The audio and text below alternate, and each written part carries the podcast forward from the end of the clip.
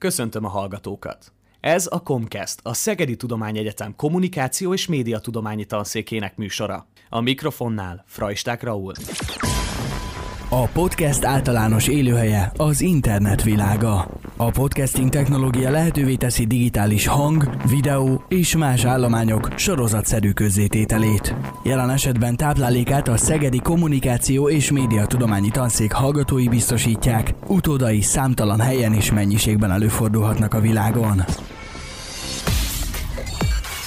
Hallgass ránk! Nézzük témáinkat. Az első vendégünk Szajbéli Mihály irodalomtörténész, a Szegedi Kommunikáció Képzés ősatja. Bölcsészkar az egy olyan általános tudást és mentalitást adhat a hallgatóinak, ami aztán sok-sok területen kamatozhat, de nem lehet egyik napról a másikra, hogy úgy mondjam, pénzre meg profitra váltani.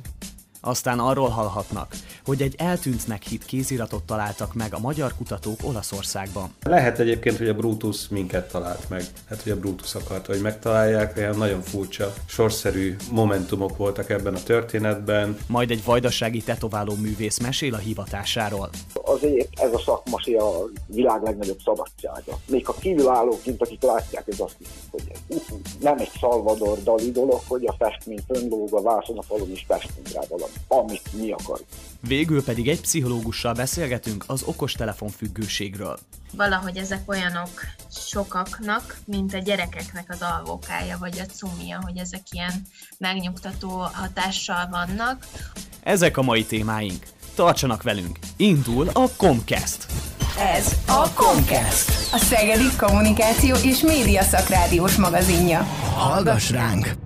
Szajbéli Mihály matematika-fizika szakos osztályból indult, mégis irodalomtörténész lett belőle. Később markáns szerepe volt a szegedi kommunikációképzés kialakításában. Volt tanszékvezető, a szegedi bölcsészkar dékánja, nemrég pedig Szeged díszpolgárává választották. Vajon mit csinál szabad idejében? Melyik elért sikerére a legbüszkébb? Tikász Dóra és Lantos Rebeka beszélgettek Szajbéli Mihályjal. Nemrég Szeged város díszpolgárává lett választva. Meglepte önt? Rendesen meglepődtem, amikor kiderült, hogy a polgármester úr nem valami egyéb ügyben szeretne beszélni velem valamikor a késő tavasszal, hanem azt szerette volna megkérdezni tőlem, hogy ha ezzel a címmel a közgyűlés megtisztel, akkor én ezt elfogadnám. Jár valamivel ez a cím? Igen, úgy tudom például díszsírhelyet kap az ember, egyéb előnyeiről én nem tudok.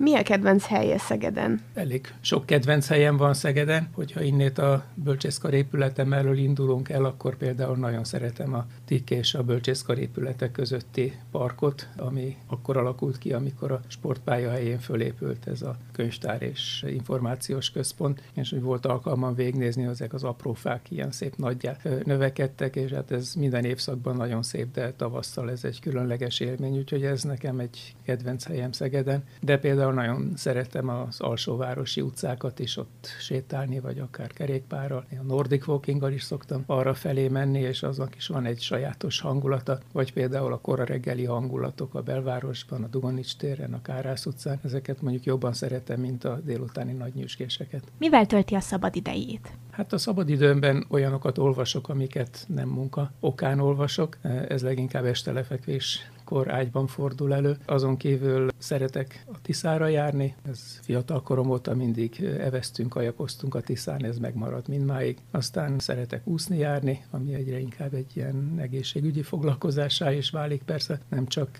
ilyen örömteli tevékenység. Én mondjuk ilyenkor, amikor meleg van, ez egy örömteli tevékenység, de nyáron, amikor kint is hideg van, akkor becsobani a hideg vízbe, ott inkább egy ilyen morális elköteleződés kell hozzá, hogy az ember ezt megtegye, de meg szoktam tenni. És hát van nekünk egy kertünk, ahol én nagyon szívesen tevékenykedek. Hogyha egy könyvet választhatna életében, mit olvasnál? Hát ha még összesen egy könyvet olvashatnék el, akkor elolvasnám olyan Robinson Crusoe-t, mert az volt az első olyan könyv, amit egészen önállóan saját magam elolvastam. Sőt, úgy emlékszem rá, mint a hangosan olvastam volna föl saját magamnak nyilván. Ezzel teremtve meg azt a szituációt, ami korábban, amikor nekem meséltek. És ez volt az átmenet a mesehallgatásból a saját magamnak való olvasás élményének a megteremtéséhez, és akkor tényleg emlékszem, beteg voltam, de nem olyan nagyon, és akkor így ágyban fekve felolvastam magamnak a Robinson Crusoe-t. Szóval így alakult ki önben az irodalom iránti szeretet?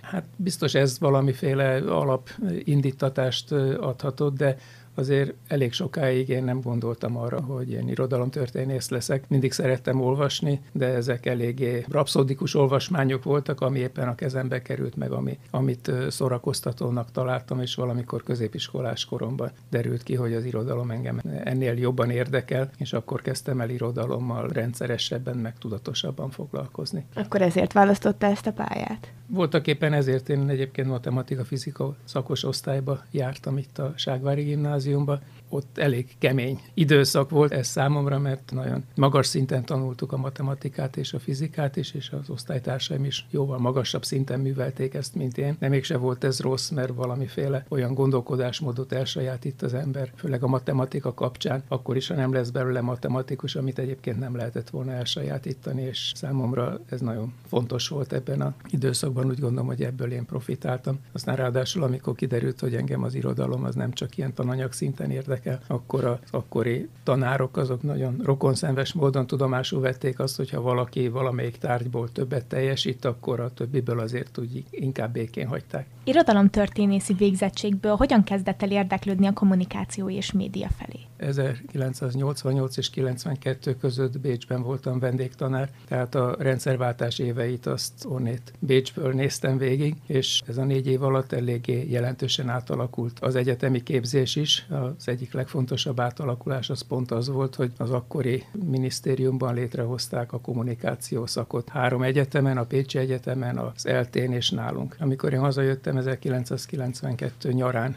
Bécsből, és átvettem az akkori egyes számú magyar magyar irodalom történeti tanszéknek a vezetését, akkor ott találtam meg alapítva a kommunikáció szakot. Tehát a kommunikáció szak az kezdetben nem önálló tanszéket jelentett, hanem egy olyan szakot, amit olyan hallgatók vehettek fel, akik egyébként már valamilyen szakon tanultak, tehát úgynevezett B-szak volt, és ennek a B-szaknak a gondozása, ez hárult az akkori magyar irodalmi tanszékre. És hát ha már ott volt így megalapítva ez a képzés, legnagyobb meglepetésemre, amikor visszatértem, akkor úgy gondoltam, hogy akkor kezdjünk is most már valamit vele és akkor ez a gyakorlati késztetés hozta el a kommunikáció szakkal való foglalkozást, ami aztán több lett számomra, mint egyszerű hivatali feladat. Annál is inkább, mert kiderült, hogy azok a területek, amelyek engem irodalom történetileg érdekelnek, azok nagyon jól kapcsolhatók össze azokkal a területekkel, sajtótörténettel, médiatörténettel, amit aztán én tanítani kezdtem a kommunikáció szakon, úgyhogy ez nem csak egy ilyen szervező munkát jelentett számomra egy idő után, hanem egy olyan lehetőséget, ami a az irodalom történet szűkebb területéből egy másféle látószöget biztosított számomra, és ebből sokat profitáltam.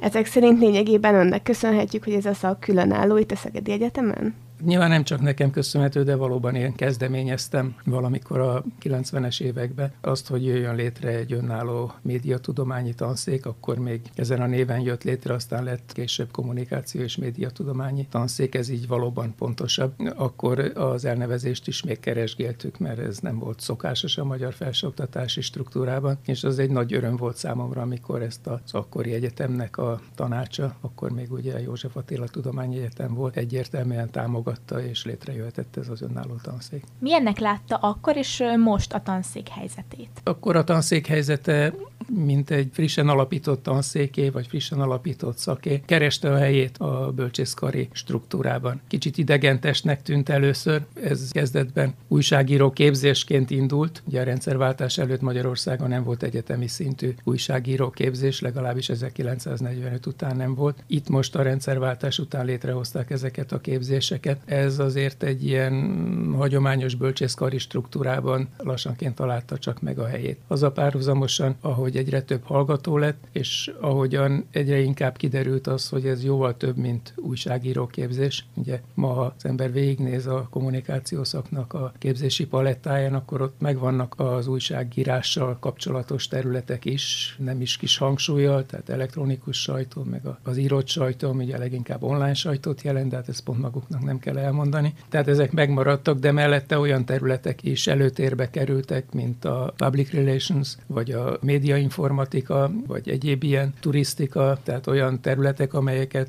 annak idején a 90-es években, amikor még ilyen klasszikus újságíró képzésben gondolkodott mindenki, nem is gondoltuk volna, hogy ez lehetséges. Meglepte önt, hogy ennyien jelentkeznek a szakra mostanában? Nem lep meg, mert én úgy látom, hogy ezzel a, a szakon szerzett végzettséggel nagyon gyorsan és jó helyeken lehet munkát kapni, és hát ez természetesen nyilván vonzerőt jelent, még annak ellenére is, hogy a kommunikáció szakok egy idő óta nem az állami támogatásnak a kedvencei, és elég sok hallgatónak kell a zsebébe nyúlni ahhoz, hogy ilyen diplomához jusson, de az a struktúra, ami hát Pusztai Bertalan tanszékvezető úrnak a tevékenysége nyomán itt kialakult a tandíjfelezővel, a különböző képzéssel kapcsolatos munkalehetőségekkel. Ez egyrészt ezt az anyagi terhet könnyíti is, másrészt pedig egy olyan gyakorlat orientált képzést nyújt, ami messze több, mint a papíron létezőek. Ez teljesen szervesen integrálódik bele az egyetemi képzés a különböző gyakorlati területeken folyó munkába, és úgy gondolom, hogy ez egyrészt a későbbi elhelyezkedésben is segít, másrészt pedig egy különleges képességet biztosít a diploma mellé, ami nem minden kommunikációszak esetében van így. Mennyire van jelen jelenleg a tanszék életében? Úgy gondolom, hogy a tanszék életében azért még jelen vagyok. Ez az utolsó évem, amit még a nyugdíj előtt itt töltök, a legalábbis rendes státuszban az egyetemen. Nyilván nem vagyok olyan mértékben jelen, mint akkor, amikor én vezettem a tanszéket, vagy intézetet vezettem, vagy ráadásul a kart is vezettem három évig, akkor az ember nyilván a fél életét itt töltötte ezeken a folyosókon, ez ma már nincs így, de hát az óráimat természetesen megtartom, a kollégáimmal beszélgetek, időnként jól esik bejönni, úgyhogy én egyelőre itt vagyok, és ha össze 70 évemet betöltöm, és ez a típusú munkaviszonya a Szegedi Egyetemmel meg is szakad, akkor se gondolom, úgyhogy többet nem fog belépni a bölcsészkar épületébe. A Szegedi Tudományegyetem bölcsész és társadalomtudományi karának dékánja is volt. Hogyan került ebbe a pozícióba? Én nem készültem dékánnak, ugye az egyetemen 65. életév az a határ, amikor egy itt dolgozó még vezető pozíciókat vállalhat, és 62 éves voltam, amikor az előző dékánnak a ciklusa véget ért. Én eredendően nem gondoltam arra, hogy én ezt megpályázom, de hát aztán különböző késztetések és kérések nyomán végül is mégiscsak megtettem. Milyen változásokat eszközölt? Hát próbáltam el életbe tartani akar, tehát ez nem volt egy könnyű helyzet. Azt hittem, hogy akkor a legnehezebb, azóta rájöttem, hogy azóta sem lett semmivel sem könnyebb, sőt, tehát nem egyszerű a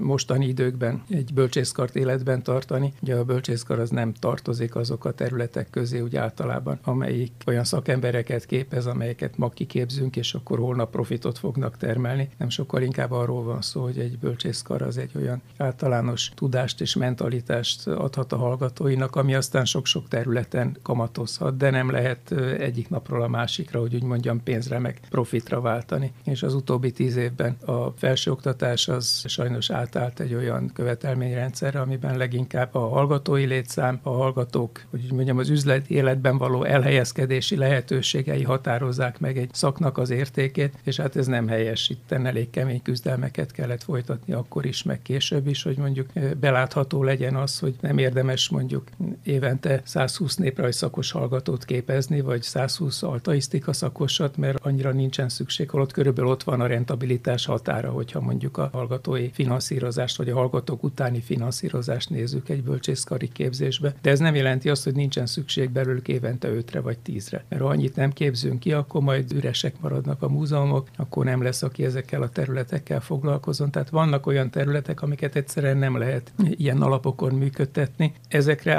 áldozni kell, és úgy gondolom, hogy a felsőoktatás, meg egyáltalán az oktatás az egy állami feladat. Annak nem az a feladata, hogy gazdaságos legyen, hanem az a feladata, hogy megfelelő számban a különböző szakembereket kiképezze. Ezt elég nehéz volt megértetni az utóbbi 10-15 évben, és most sem könnyű, sőt, ma talán még nehezebb. Melyik elért sikereire a legbüszkébb? Hát ezt nehezen tudnám megmondani. A kommunikációszaknak a létrehozása és a sikere az nyilván az egyik legfontosabb ezek közül, de fontos számomra a doktori iskola is, ami a irodalomtanszéken működik, aminek a keretei közül azért, hát mióta a doktori képzés van Magyarországon, ugye a 90-es évek óta, azóta nagyon sokan kerültek ki olyanok, akik ma már a középnemzedékhez tartozva a pillanatnyi magyar irodalomtudománynak a vezető képviselői közé tartozik, és az jó dolog, hogy ez egy olyan műhelyből került ki, ami itt a mi egyetemükön alakult ki. A Szegedi Kommunikáció és Média Szakrádiós magazinja. Ez a Comcast. Hallgass ránk! Elveszettnek hit 16. századi kéziratot találtak a Szegedi Bölcsészkar klasszika filológiai tanszékének munkatársai. Petneházi Gábor egy online adatbázisban keresett rá a vándorhumanista történetíró Johannes Michael Brutus nevére.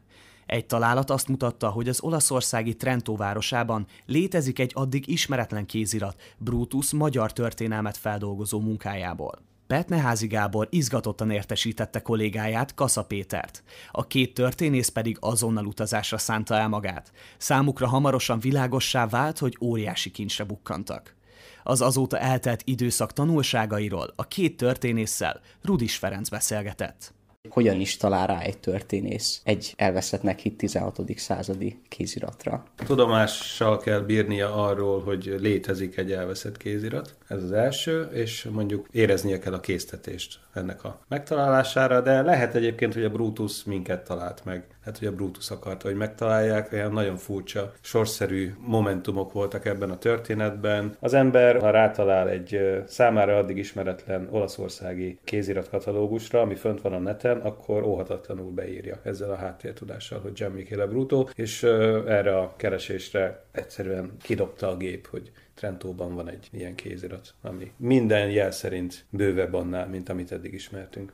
Ugye a Gábor ezt, ezt tényleg, hogy mondta, egy netes katalógusban találta. Tehát egy olyan, olyan adatbázisban, ami tényleg igazából bárki számára hozzáférhető, csak hogy az az érdekes, hogy az a többlet, hogy, hogy tudod, hogy mit találsz. Tehát, hogy bármit beüthetsz, tehát, hogy egyrészt tudik, hogy mit, mit, mi az, amit érdemes keresni, hogy mi az, ami nincs meg, és amikor találsz egy adatot, hogy az neked feltűnik, így a, a ugye egy katalógus viszonylag kevés informatív, a szöveg elejének és a végének a szavait, vagy a egy-két mondatát teszik oda, és abból ugye gyanút kell fogni, hogy hoppá, itt valami olyasmi rejlik a pársoros adat vagy rekord mögött, amiért már érdemes elutazni Trentóba, mert, mert, az, mert az tényleg egy nagy ígéret, és aztán az be is, be is, be is váltódott. Ez akkor is nagyon jelentős találat lett volna, hogyha nem egy ekkori terjedelmű kézirat egyébként. Tehát, hogyha már lett volna egy korabeli 16. századi eddig ismeretlen Brutus kézirat, egy új változat, az már önmagában egy rendkívül fontos találat lett volna. Eddig két kéziratunk volt a Rerum Ungaricarum Libriről, az egyik töredékes, a másik még töredékesebb, most már van egy szinte teljes kéziratunk. Picit visszarepül a 16. századba, ki a szerző? Brutus. Igazából Brutus egy történész, amikor Erdélybe kerül. Egy vándorhumanista, aki szerte Európában megfordul, és már neve van, mint, mint történetírónak, egy profi, történet, profi történész gyakorlatilag. És hogy itt a, a 16. századi magyarországi viszonyok között nagyon fontos az, hogy a, egyfajta legitimációs harc zajlik ugye az ország két különböző fele és a két különböző uralkodó dinasztia, mondjuk a Habsburgok és aztán a szapolyok, illetve az őket követő Bátori István és a Bátori család között. És ebben a legitimációs információs küzdelemben az, hogy hogyan magyarázzuk, vagy hogyan értelmezzük, interpretáljuk a minimum a Mátyás halála, vagy a Mohács utáni időszaknak az eseményeit, ez, ez, ez nagyon fontos kérdés, ez egy, ez, egy, ez egy nagyon forró téma, és a Brutus erre kap, tehát erre kap a Brutus egy megbízást a Bátor Istvántól, hogy neki egy ilyenfajta tulajdonképpen legitimációs igényeket bemutató, vagy azokat erősítő történeti szöveget kell alkotnia 1490-től. Talán úgy tűnik, hogy Bátori túlóra léptéig, ez a bizonyos Brutus heterodox volt. Ez mit jelent, és a korszakban ez mennyire gyakori? A korszakban ez rendkívül gyakori, és a Brutus abban a szempontból is tipikus képviselője a korabeli heterodoxiának, aminek egészen egyszerűen az a jelentése, hogy más vallású. A katolikus oldalról mondjuk eretneknek lehet nevezni ezt a fajta értelmiségi beállítottságot. Konfessionalizáció korában vagyunk, ekkor alakulnak ki a különféle protestáns felekezetek, kezd beindulni az ellenreformáció a katolikus oldalról, úgyhogy van egy ilyen emigrációs hullám. Nyugat-Európából Kelet-Európába, konkrétan Lengyelországba és az erdélyi fejedelemségbe is. Sok olasz, itáliai él Erdélyben is, Lengyelországban is. Olyanokra kell gondolni mindenféle értelmiségi foglalkozásra, nem csak mint a Brutus, hogy történetíró vagy filológus, hanem például zenészek jönnek, festők jönnek, táncmesterek jönnek, tehát egy ilyen kulturális export zajlik, ha tetszik. És hát a Brutus így kerül lényegében. Először Gyulafehérvárra érkezik 1574-ben, majd mikor a Bátorit 1576-ban lengyel királyá választják, onnantól kezdve Krakóban, Krakói királyi palotában. Hát meglehetősen jó fizetésért dolgozik a, a művén. Mekkora jelentőségük volt a korszakban ezeknek a történetírói munkáknak? Kérdezem ezt azért, hiszen a társadalom legjelentősebb része még analfabéta, akiknek szánták ezeket a munkákat. Nyilván nem a, nem, nem a széles tömegeknek. Egyrészt azért, mert a széles tömegek azok analfabéták, ahogy mondtad is, másrészt ezek, ezek a szövegek javarészt latinul íródnak, ami persze nem akkora probléma, mint mondjuk manapság, mert hogy azért aki művelt tehát iskolázott ember az latinul is tud, de nyilván nem ez a legszélesebb olvasóközönség. Tehát ez egy elit műfaj, ez, ez evidens. Ugyanakkor, ha csak a számukat nézzük, tehát hogy mondjuk a magyarországi történeti művek produkciójával vagy, tehát a, a, azt a számot, hogy hány mű születik Magyarországon a 16-7. Században, akkor a, a prózai műveket tekintve a, ez egy abszolút vezető műfaj. És nyilván ez nem véletlen, mert hogy egy olyan szituáció van, a, van az ország, polgárháború, oszmán hódítás, felekezeti villongások, tehát egy, egy, egy, egy, egy igazán gondokkal terhelt, vagy hát ilyen katasztrófákkal terhelt időszak is ez, hogy ennek valahogy az okát kell keresni, vagy keresik a kortársak, és erre kifejezetten a történetírás ad egy adekvát választ, vagy igyekszik adekvát választ, hogy mi történt, miért alakultak úgy az események, hogy lett ebből az egyébként jelentős tekintélyes európai vagy középhatalomból egy hadműveleti terület, egy frontország. Tehát ilyen nagyon fontos, és a, a másik, amit már amit utaltunk, ez a, ez a legitimációs szerepkör. Tehát az nagyon jól kitapintható, és a, a Brutus ilyen szempontból jól rendezi is egy kicsit a, a többi szöveg viszonyát a, az időszakban, hogy ö, létezik egy nagyon nyilvánvaló Habsburg udvari történetírás, akik úgy magyar történelemről írnak, hiszen ez a legfontosabb, vagy leg, legproblémásabb ország mindenképpen a birodalomban, amire, ahol történnek a dolgok, és amiről írni kell. És ez van egy markánsan, mondjuk nem Habsburg, egy ilyen erdélyi vagy hát akkor kelet-magyarországi szapolyai párti történetírás. Tehát ezek, ezek, ezek vetélkedő narratívák. Ugyanazt a történetet, ugyanazt az esemény sort mindig kicsit más oldalról világítják meg, az említett legitimációs célok érdekében is. Hogyan alakult ennek a szövegnek a sorsa? Feltételezem, hogy elég kacifántos útja volt, mire eljutott végül Trentóba. Ja, Brutus meghal 1592-ben, és a Szamosközi István, aki egy fontos figura, ő 1593-94-ben tér vissza Erdélybe. Ő egy fontos erdélyi történetíró, ezt eddig is tudtuk. Azt nem tudtuk, most a Trentói kéziratból is látszik, illetve eddig is lehetett tudni, de az annyira nem volt közismert tény a kutatásban, hogy a Pesti kéziraton is ott van a Szamos Közinek a keze nyoma. A Szamos Közi az első szerkesztője és sajtó alárendezője ennek a munkának, és hát hogy hogyan kerül, annyit tudunk csak, hogy 1598-ban, amikor Erdély éppen átáll császári oldalra a 15 éves háborúban, akkor császári biztosok érkeznek Erdélybe, és az egyikük magával viszi ezt a kéziratot, ezt a bizonyos trentói kéziratot, amit találtunk. És azt is tudtuk viszont, hogy a Szamos közi írt egy lektori jelentést, amit Zágrábba találtak meg az Istvánfi Miklós szintén történetíró hagyatékában, szóval a Szamos közi ír egy jelentést, arról a császári biztosoknak is címezve, egy kísérőlevéllel, de egyébként még a fejedelemnek írja valamikor ezek szerint 94 és 98 között, hogy ki kellene adni ezt a munkát, és felsorolja az ő, mármint a munkában esetleg eszközlendő javításokat, mint például a nevek használata, ilyesmi, de hogy egy rendkívül értékes munka, megtaláltuk azt a bizonyos kéziratot, amiről írja a jelentést. Tehát azért ez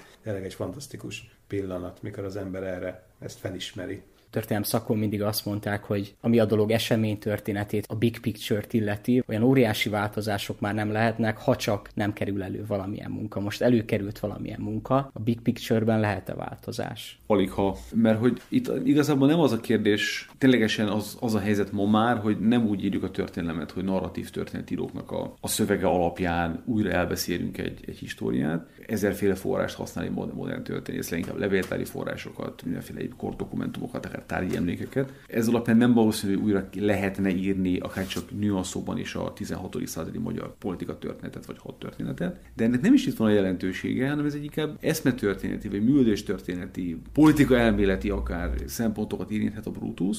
Az a kérdés, hogy, hogy egy korabeli történetíró egy ilyen nagyon politikus műfajban, mint a történetírás, hogyan ábrázolja ugyanazt az, ugyanazt az eseményt, amit egy másik történetíró, adott esetben egy másik megbízónak a, megbízóval a háttérben, nem biztos, hogy gyökeresen, de, de éppen a kis apró részletekben, az apró csúsztatásokban akár másképpen beszél. Tehát, hogy az a, az a tanulsága lehet a Brutusnak, hogy mit akartak láttatni, vagy hogyan tekintettek a saját történetükre ezek az akkor még kortás figurák.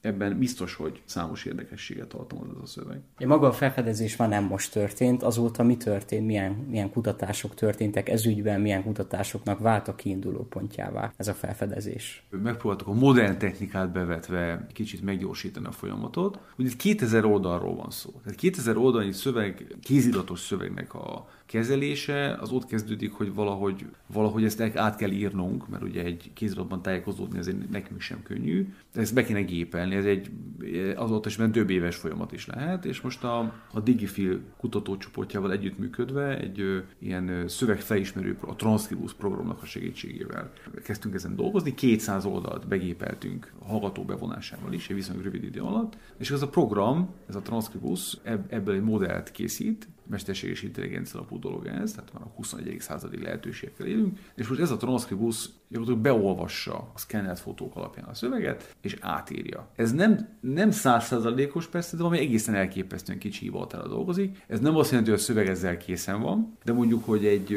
arra az itt van remény, hogy egy, mondok egy merészet, mondjuk egy éven belül, akár egy ilyen, egy ilyen használható verziót úgy közé tudunk tenni a kutatók számára, hogy azt ne, nem állítjuk digitálisan persze, hogy nem állítjuk, hogy ez már a végleges, legutolsó polírozott szöveg, de mindenképpen sokkal kezelhetőbb és használhatóbb, mint bármi eddig. A másik, hogy egy olyan kiállítás szerveződik, talán az idei végén sikerül ennek megnyílnia, ami, hát egy ilyen, ilyen még nem volt. Egyrészt hazahozzuk a Brutus-t, talán sikerül mind a három példát egy helyre gyűjteni. És köré építve tulajdonképpen bemutatjuk ennek a 16. századi történetírásnak a, az egymással nagyon is szoros szálakat mutató összefüggéseit. Vajon hány ilyen kézirat lehet még elfekvőben? Van esély arra, hogy akár a közeljövőben ilyenek bukkanjanak még föl? Ekkora munka nem valószínű. Tudomásunk szerint azért nincs olyan ek- ekkora elveszett, bár egyébként tehát a Kovacsóci farkas kancellár, aki kezébe veszi ott a 90-es években ezt a kiadást, ő bízza meg valószínűleg a Szamosközi Istvánt, hogy ezt folytassa.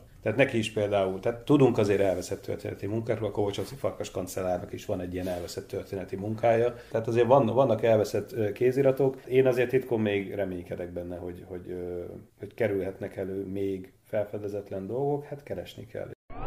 Ez a Comcast, a Szegedi Kommunikáció és Média Szakrádiós magazinja. Hallgass ránk! A tetoválás mindenki számára mást jelent. Van, aki megemlékezésből, vallási megfontolásból, lokálpatriotizmusból, sőt, olyan is akad, aki más kedvéért készít tetoválást. Lakatos Andrej vajdasági tetováló művész, több mint húsz éve van a szakmában. Szereti, amit csinál, de őszintén beszél hivatása nehézségeiről is. Például arról, amikor nem lehet lebeszélni valakit egy olyan tetoválásról, amely már másik 120 embernek is van. Mik a leggyakoribb kérések? Tetovál-e részeg vendéget? Vállal-e arcra tetoválást? Hány éves volt a legidősebb ügyfele? Győri Anna interjúja. Mióta tetoválsz, és miért kezdtél el? Mikor kezdődött ez talán a seregbe? 20 év, 20-22-t vissza kellene perget. Hogy is jön az emberbe, tehát azért a katonaságban nagyon unatkozunk. Akármit is mutatnak a tévébe, hogy tehát ott rengeteg idő van a hülyeségre, tehát világéletemben rajzoltam, most világéletemben mit értek az alatt? Az általános iskolában még csendéletet kellett rajzolni, addig én koponyákat rajzoltam. Tehát ez valószínű, hogy innen jön ez a betegség. Tehát az első tetoválás a seregbe született, meg még ha jó emlékszem, egy skorpió gyanán. De ma már nem dicsekednék vele. És ugye te a Vajdaságban Zentán élsz, ott is tetoválsz, volt már, hogy valaki vajdasághoz köthető tetoválást csináltatott veled? Most éppen a fiamnak volt egy nagy ötlete, hogy ő a révi szobrot szeretné, mint zentai lokálpatrióta. Tehát ezt meg fogjuk valósítani, ez tény, de így konkrétan vajdaság nem, nem jut eszembe. Így a tapasztalataid alapján sűrűn meg szokták bánni az emberek, amiket magukra varnak, vagy határozottan kitalálják és büszkék is rá? Találkoztam tulajdonképpen megbántal, tehát akik nem is tudom, mit olyan hangolásból, vagy éppen ugye nagy szerelemből, fiatalon, stb. Tehát így azért a 90% nem, vagy határozottan tudja, mit akar, vagy aki már a másodikat csináltassa, az már, az már hiszem azt, hogy az adrenalin véget ül be nem már tök mindig, hogy háromban vagy négy tetoválás az ember. És erről a lézeres eltávolításról elől gondolom hallottál, arról mit gondolsz? Mit gondolok? Hát Németországban láttam is az eredményét, hát én azt mondom, hogy ezben még kell egy tíz év technológia, mert az ilyen nagyobb tetoválásokat tehát nem egy alkalmas. Tisztedés is ugyanolyan csúnya, talán csúnyább heg marad, mint magában a, a, egy relatív jó tetoválás. Ebben még biztos fejlődik a világ, sőt, biztos, hogy fejlődik, de az még nem az, hogy egy nagy tetoválást kiszedjenek úgy, hogy annak nyoma nem maradjon. Volt esetleg már arra példa, hogy részegen vagy ittasan mentek hozzád? Magamról azt mondom, hogy józan bolond vagyok, tehát belőlem kettő nem kell józan. De ne, nem is tűröm meg valahogy, tehát a részeg embereket sem, meg tehát már az utóbbi 15 évben visszamenőleg, aki úgy jön, hogy most italozni akar, vagy nem veszi komolyan azt, hogy te továbbtatni jön, tehát ezeket nem fogadom. Konkrétan nálam ilyen nincs, hogy most ígyunk, és akkor egy fél liter viszki mellett valamit csinálunk, annak rossz. Nem, hogy rossz vége van, de hát ez sok helyen lehet hallani, hogy, hogy beisznak, és akkor kitalálják, hogy na csináltassunk egy tetoválást. Hát igen, ez általában ez a, ez a, ez a minek is hívják ezt Magyarországon is, meg talán Zentán is, ez az ilyen sufni verzió, tehát, hogy jó, rendeltünk egy gépet az Amazonról, mit tudom én, 6000 forintét, és akkor jó lesz az út. Tehát ilyen van, ez van a mai napig is, lesz is. Tehát én ez, ez, ez, ezt az oldalát nem is tapasztaltam meg, a, meg nem is kérnék belőle. Vagy dolgozunk, vagy igyanak. Tehát tök mindegy, de hát nem kocsmát tartok. Úgyhogy ez nincs. Nálam nincs. Van esetleg olyan gyakori motívum, amit mondjuk sűrűn kérnek az emberek? Sajnos igen, tehát ez azért valahol a, a éves szinten változik a divatja, vagyis valamilyen motívum, most belemehetünk a felröppenő fekete sziluett madaraktól kezdve, minden évnek van valami meghatározója, és a legnagyobb motorja ennek ugye az Instagram és a Facebook. Valaki lát valamit, ó, neki azt kell. Nem baj, hogyha ő a 175 tehát ezt azért én, mint tetováló, én azt mondom, hogy rengeteg ember meggondolatlanul, és úgymond, én ezekre azt mondom, nem igazán van saját ötlete. Tehát lát valamit, neki tetszik, jó az a téma mögött legyen valami történet, tehát gondolja át a viselője is, vagy a megrendelője. Tehát az emberek magában ma már nem is úgy jönnek el, hogy, hogy neki van valami kötődik azért, tehát hogy annak van alapja. Százszor jobb, százszor jobb abban dolgozni, aki, aki, aki tudja, hogy mit akar és miért akarja. Mint hogy jó, gyere, ez pont olyan, mint egy átmész a középbe, és akkor hát két liter olajat vegyek le, vagy hármat. Tegnap, tegnap előtt csináltam rózsát, hát nem tudom, hanyadik Na most rózsát rózsából is van 200 ezer féle, de hát van, aki jön konkrétan a telefonjára, és ő ragaszkodik, hogy ez. Amely, hiába mondja neki a tetováló, hogy nézd, ez már vagy a 120 ugyanezzel a rózsával. Nem baj, neki ez.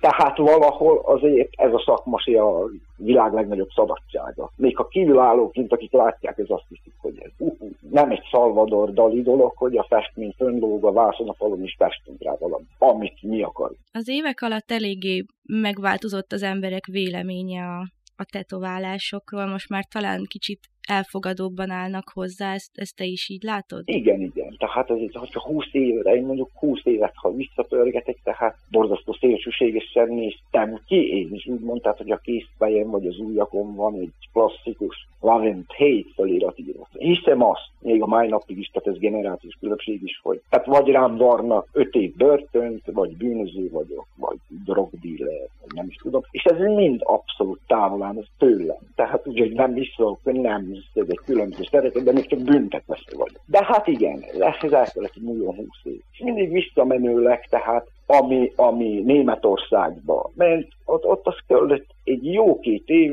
mire mondjuk Magyarországon is ugye elfogadják tehát Szerbiáról is beszélünk, tehát itt az egész úgymond le van maradva biztos egy 5-6 év, évben. Ez mindig változik, szó se róla, tehát ahogy a generációk is változnak, megszokják, nincs a baj csak így 20 évet visszatekerni, meg tehát körülbelül 3-4 országot, ezt, ezt mind, mind, mindig észre lehet venni. Szerbiában még valaki mai napig megnéznek a medencébe, a tetőtől talpig furra van varva. Te is úgy gondolod, hogy ha megvan az embernek az első tetkója, akkor onnan már nincs megállás? Három csoportra osztottam így az ember is Tehát van, aki tervezi örökké, és ugye eljön az idő, és eltemedik a terveivel, tehát nem lesz bele semmi. Van, aki meg tud állni egy néma, vagy a félelem véget, vagy, a, vagy az a, úgymond az a minimális fájdalom. És van a harmadik topor, ez a legszebb, tehát ez vagyok én is, aki, ah, jó van, csak egy. És amikor jön a második, akkor jó, még ezt megcsináltatom, és akkor be van. Na, onnan vége van. Ott akkor a harmadik az egyszerűen könnyebben jön, most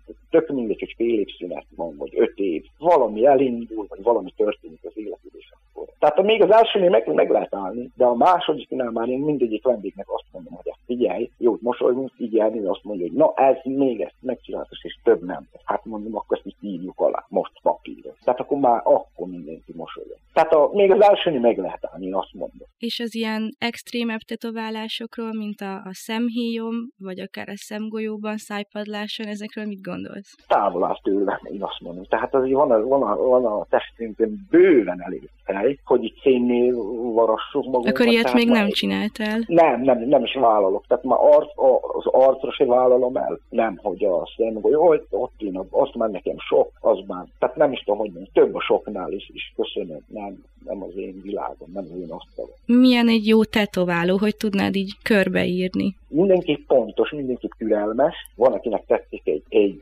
hiperrealisztikus, fotoszerű tigris fejtetoválást, valakinek tetszik egy nem is tudom, egy, talán egy neotradicionális női art. Ez nagyon megoszló dolog. De annyit tudok mondani, tehát, hogy a világ, vagyis tehát az napi szinten jobbnál jobb tetoválókat. Pont ezért, hogy ilyen sok tetováló van, akkor mit, mivel lehet kitűnni a tömegből, hogy minél több vendéget tudj fogadni? Én is való, hogy megint csak az internet, az Instagram, a Facebook csináljam neki, nem is a reklámot, holott nem szokásom. Tehát ugye mindenki itt osztja meg a munkáját. Na most valakinek tetszik, az a nem tudom, hogy ördögi a falra ragasztott mert nézem, tart egy szemgolyt, valaki ezt rózkodik. Tehát, hogy ho- hogy lehet itt legjobbnak Itt már mai világban már ebből a szakmában is szerintem nehéz legjobbnak Tehát, hogyha jó munkát végzel, hiszem azt, hogy nem kell hozzá internet megosztás, mert egy munka, ha jót csinál, az másik három. Szerinted van olyan, hogy túl késő már elmenni az első tetoválást megcsináltatni, vagy ez kortól független? Én tapasztalataimból beszélek. Még a mai napig is. Tehát én nekem Frankfurt, vagy a legidősebb vendégem, az azt hiszem olyan 68 éves férfi volt, volt közel egy 70 éves négy. Én akkor voltam 36 éves, ne, nekem is megdöbbentő volt, csak néztem, hogy kell -e ez. Tehát aztán belegondolok, az ő döntése, az ő emberi szabadsága, hát azt csinálom. Mert ugye sok a filozófia, ebből mindig egy jó humort csináltunk, hogy hát mert majd ha megöregszél, tehát hogyha tele van valaki varva, vagy relatív az egyik karja, vagy a fél karja, és hogy néz ki majd, ha lemész a strandon, mert hogy az emberek vélemény mindig itt akadtunk ki. Hát én nekem az a válaszom, hogy nekem ha 70 évesen, ha én lemegyek a strandra, hogy az Isten, bár nem hiszem, hogy fogok. Hát nem hiszem, hogy már azzal fogok foglalkozni, hogy hogy néz ki itt a kezemen ez a japán pont, vagy ne. Tehát örülök, ha, ha én 70 évesen a strandra lemegyek, akkor az azt jelenti, hogy én tényleg fit meg, nagyon bátor ember vagyok. Tehát ennyit a korról. Na most szakmailag, hát ugye 70 60 éves bőrt tetoválni bőven nem ugyanaz, mint akinek, tehát egy 20 vagy 25 éves embernek a bőre. Óriási a különbség. Tehát mint a pergament papír, kicsit nehezebb. Szerinted, vagy így legtöbbször az emberek saját maguknak tetováltatnak, vagy azért, hogy megnézzék őket? Hú, hát ez is egy jó kérdés, és akkor én azt mondom, hogy 50-50 százalék, mert, mert valaki éppen igen, mi tehát hogy szexibb legyen, ez talán egy hülye megfogalmazás, de, de 50 százalék tehát magának tetováltat, vannak, akik valamilyen kötődést, van, aki vallásból tetováltat, van, aki megemlékezésből tetováltat, és van, aki másnak tetováltat. Tehát rengeteg olyan ember van, aki jön a párjára, és a, az egyik fél mondja meg a másiknak, hogy ez így jó lesz, vagy ez kellene, tehát ott már nem hiszem, hogy saját döntés, nem csak saját döntés. Most hallgassuk meg, mit gondol az utcaembere a tetoválásokról. Győri Anna és Szabó Anna összeállítása. Mi a véleményed a tetoválásokról? Szerintem jók. Hát szerintem a tetoválások megítélése hatalmas változáson ment keresztül az elmúlt, nem tudom, 20-30 évben, mint régen. Különösebben én nem ítélem el őket, de nagyon kevés embernek áll jól. Kicsit semleges, ami gusztusos, az jól áll és jól viseli, az rendben van, vannak, a, a, amik nem tetszenek teljesen elfogadott divat lett szerintem. Alapvetően nem zavarnak, viszont az urbanizált embereken zavar, mert nem saját maguknak csinálják, hanem a többi embernek, hogy ezáltal próbálnak egy picit önbizalmat sugározni a társadalom felé, amik nekik nincs. Neked van tetoválásod? Nincs. Nincsen. Van, de nem mutogatom, mert nagyon Van még hozzá kilenc darab. Nincsen, de gondolkodom rajta. Mit jelent számodra a tetoválásod? Nagyon fiatal voltam, amikor megcsináltattam, és nagyon rossz lett, és már azóta is le akarom takartatni, ez van tíz éve. Hát igazából többfajta jelentése is van már, mint hogy itt végig van a karomon. Tehát, hogy a számomra az önkifejezés, minden tetoválásnak van egy jelentősége. Hatalmas része volt az életemnek a Harry Potter univerzum. Abból egy részletet csíptem el, amit saját magamra formáltam,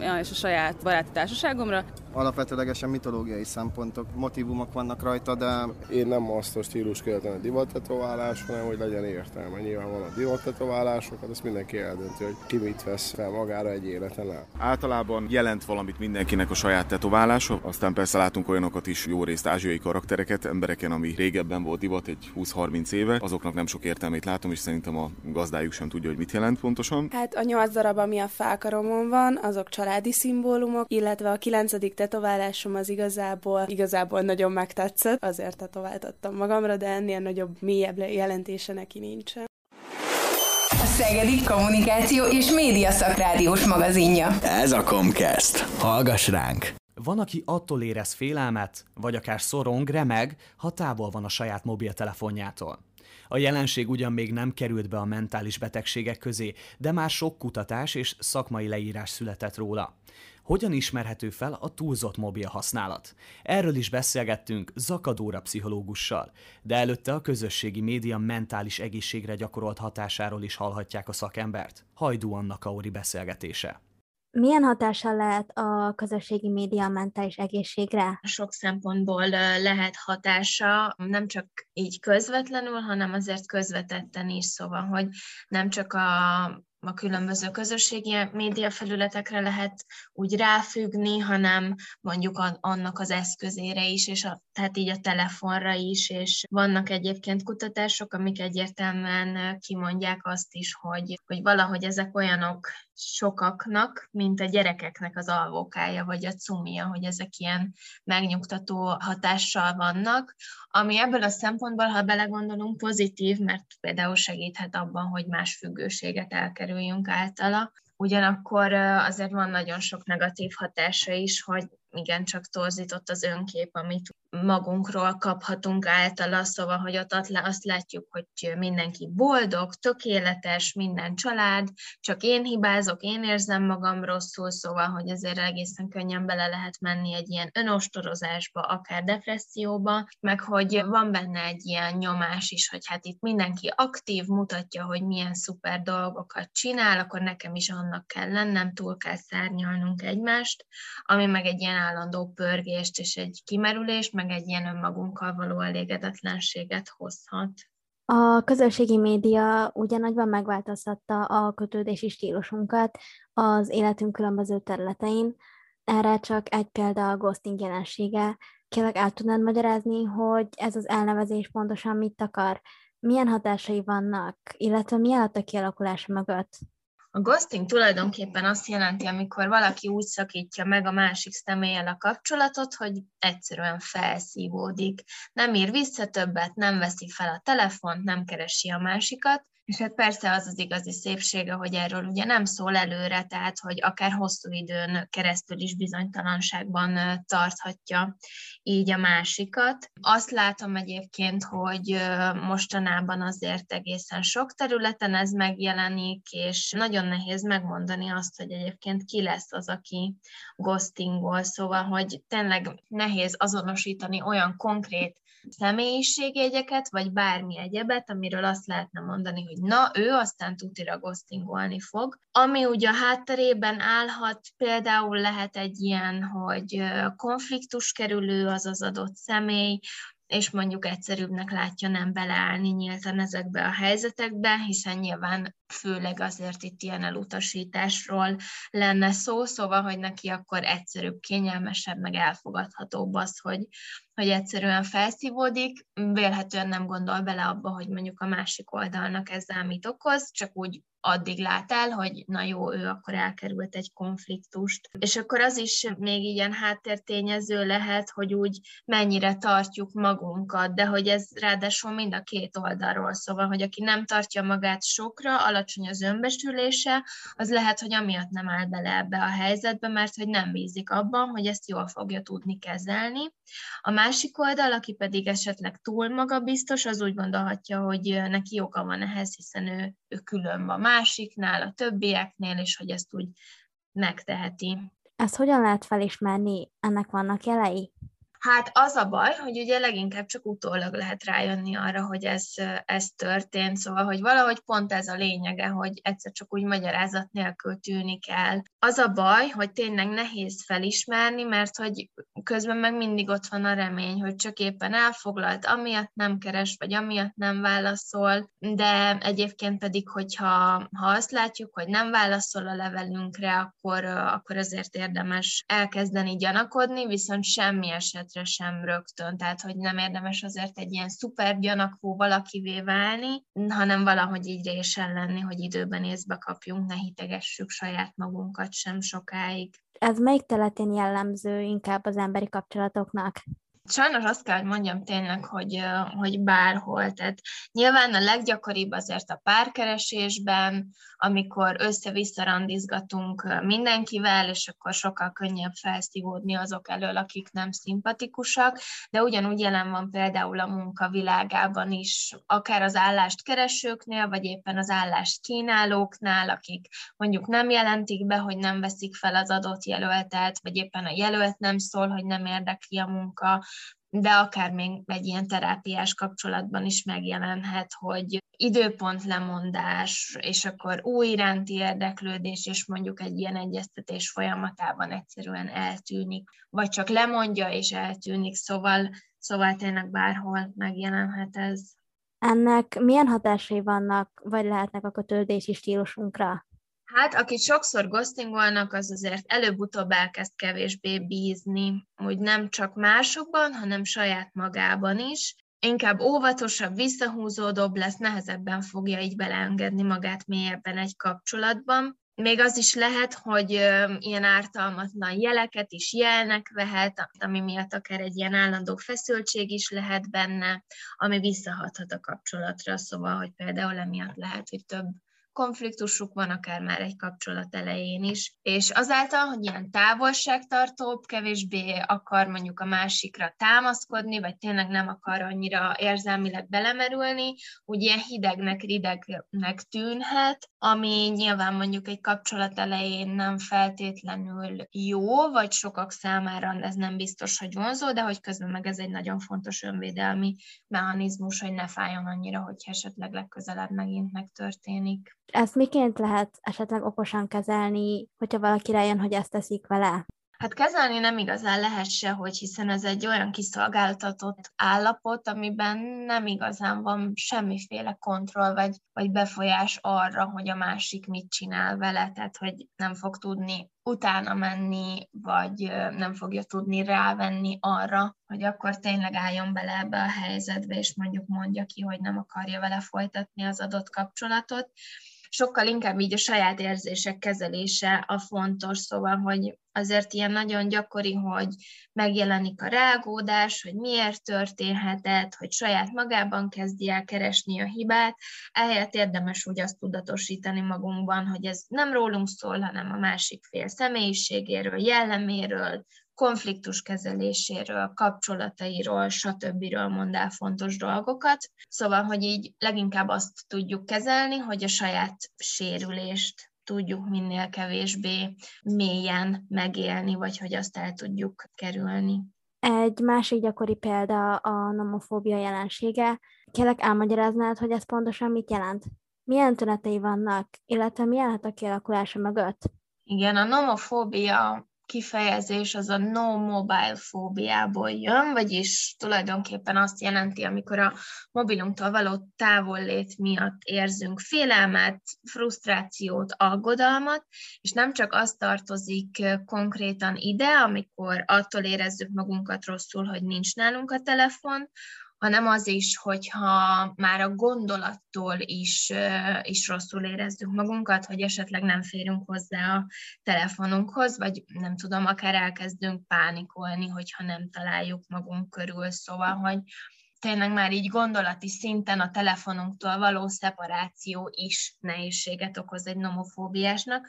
Ugye ez nem konkrétan egy diagnosztizálható kategória, még jelenleg nem került be a mentális betegségek közé, de azért egészen sok kutatás, meg ilyen szakmai leírás foglalkozik ezzel. Hogy mi okozhatja, vagy milyen tünetei vannak, hát annyira felgyorsult már a világ, hogy úgy érezzük, hogy muszáj lépést tartanunk vele, különben lemaradunk valamiről, kimaradunk valamiről.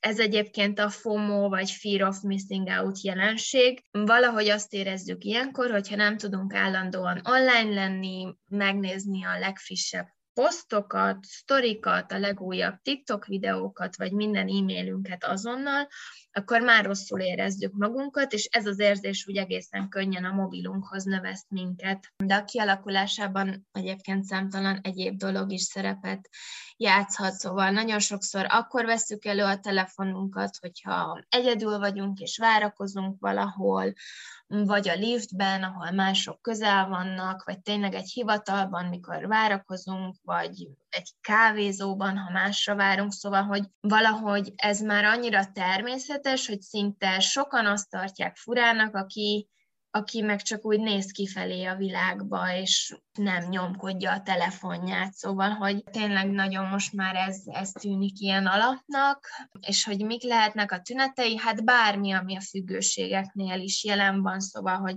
vannak viselkedéses, gondolati és testi tünetei is, vagy hát lehetnek, akár lehet remegés, szédülés, vagy az, hogy úgy érezzük, hogy elájulunk, hogyha el kell távolodnunk a telefonunktól, vagy akár ha csak erre gondolunk.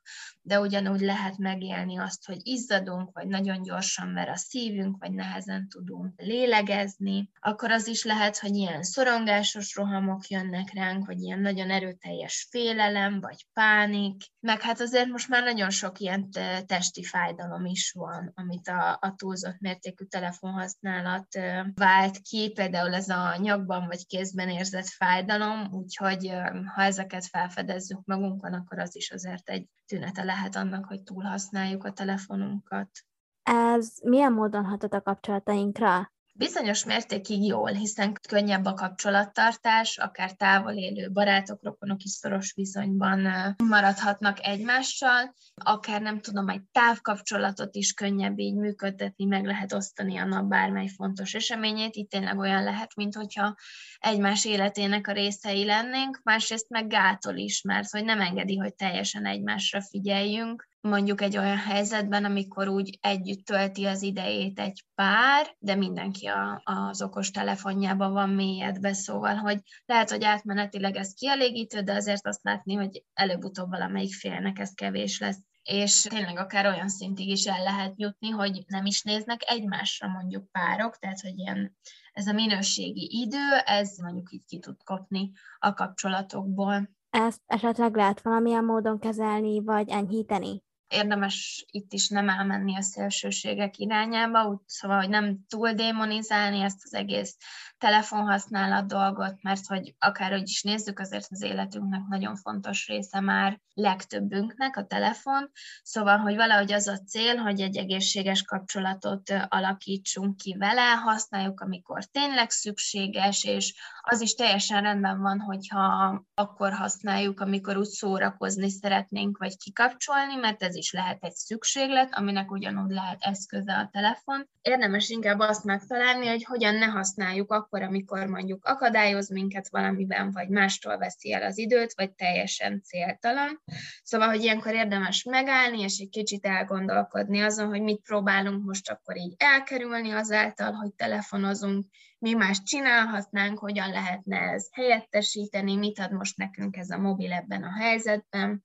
Már ez is tök sokat segít, hogyha egy kicsit az értesítéseket lenémítjük, hogy amikor mi magunktól nem nyomkodnánk a telefont, akkor ő se hívja fel magára a figyelmünket. Meg az lehetnénk nagyon jó, hogyha akár telefonmentes zónákat alakítunk ki a házban, vagy telefonmentes időszakokat, hogy például a hálószobában nem telefonozunk, vagy vacsora közben nem telefonozunk. Szóval hogy ez mind-mind olyan korlát, ami segít abban, hogy jobb legyen.